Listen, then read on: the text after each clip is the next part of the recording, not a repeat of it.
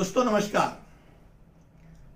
आज हम जानेंगे पॉक्सो कानून की बात पॉक्सो यानी protection of children from sexual offence ये कानून 2012 साल में उसको लाया गया और लागू करने के बाद ये खास करके बच्चों के खिलाफ यौन शोषण के मामले जब बढ़ रहे हैं तो उसके लिए ये कानून लाया गया है। अब इस कानून में बच्चों के यौन उत्पादन और पोर्नोग्राफी से सुरक्षा से संबंधित इसमें प्रावधान दिया है।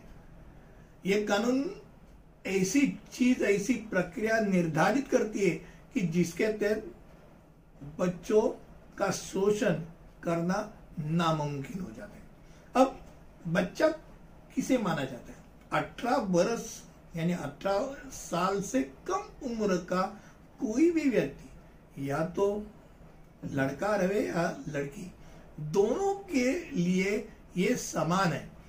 ये पोक्सो अधिनियम के तहत बाल यौन शोषण पीड़ितों के लिए उपलब्ध कानून है।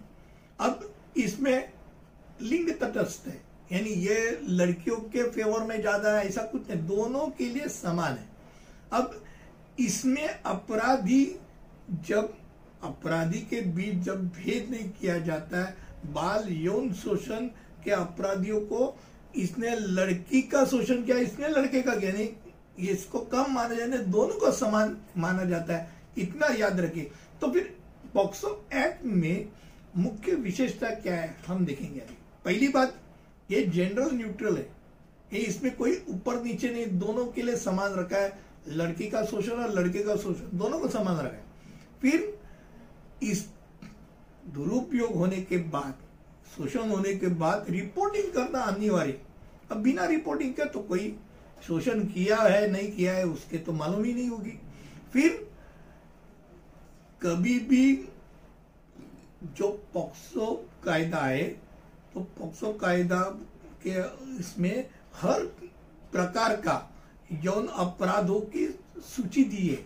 यानी यही खाली है नहीं, बहुत सारे चीज़ों के उसमें सूची दे के रखिए कि ये ऐसा ऐसा किया तो इसको इस कानून के तहत अपराध माना जाएगा। फिर न्यायिक प्रक्रिया के दौरान नाबालिग जो है, जो माइनर है, नाबालिग, उनको सुरक्षा प्रदान की जाती। और अपराध, जो करने वाला अपराधी है, उसको जमानत मिलती नहीं है। अब पॉक्सो कायदा जो है, वो कानून है, उसमें जो नाबालिग है, उसका नाम बिना लिए अपराधी को पनिशमेंट मिलती सजा होती यानी उसकी नाम, उसके नाम की भी सुरक्षा की जाती अब पॉक्सो केस वापस ले जा सकती है। बहुत बार ऐसा होता है, हमारे भारत में तो ये बहुत बार हो जाता है कि अच्छा सा कुछ कानून बना दो, उसका उल्टा अर्थ निकाल के रिवर्स में कुछ उल्टा पुल्टा कर सकते क्या ऐसे सोचने वाले बहुत सारे रहते अब छोटी मोटी केस डाल ही दी पॉक्सो के अंतर्गत तो केस पीछे ले सकता है क्या? तो इसमें यह प्रावधान ही नहीं है। पॉक्सो के तहत मामले को वापस लेने का कोई प्रावधान नहीं है, इतना ध्यान में रखे क्योंकि ये गैर इसको पीछे लाने के लिए कोई प्रावधान दिया नहीं है। तो इसको निपटाने के लिए हाईकोर्ट यानी उच्च न्यायालय में अगर दोनों पार्टियों ने एक साथ मिलके ये तय किया कि भाई हम लोग ऐसा ऐसा पीछे लेते फिर भी हाईकोर्ट विल डिसाइड उच्च न्यायालय उसके ऊपर देखेगा कि ये नजरअंदाजी और कुछ नहीं हो रही है ना वो पॉक्सो के तहत जो लड़की या लड़का जिसके ऊपर अपराध हुआ है, उसको कुछ, उसको बाजू में रख के ये सेटलमेंट नहीं कर रहे ना, ये देखा जा रहा है तो ये बात दिमाग में रखे अब एक और चीज़ हम बात करेंगे। इसमें ये बात है कि माँ बाप है। माँ बाप अपने बच्चों को थप्पड़ मार सकते हैं।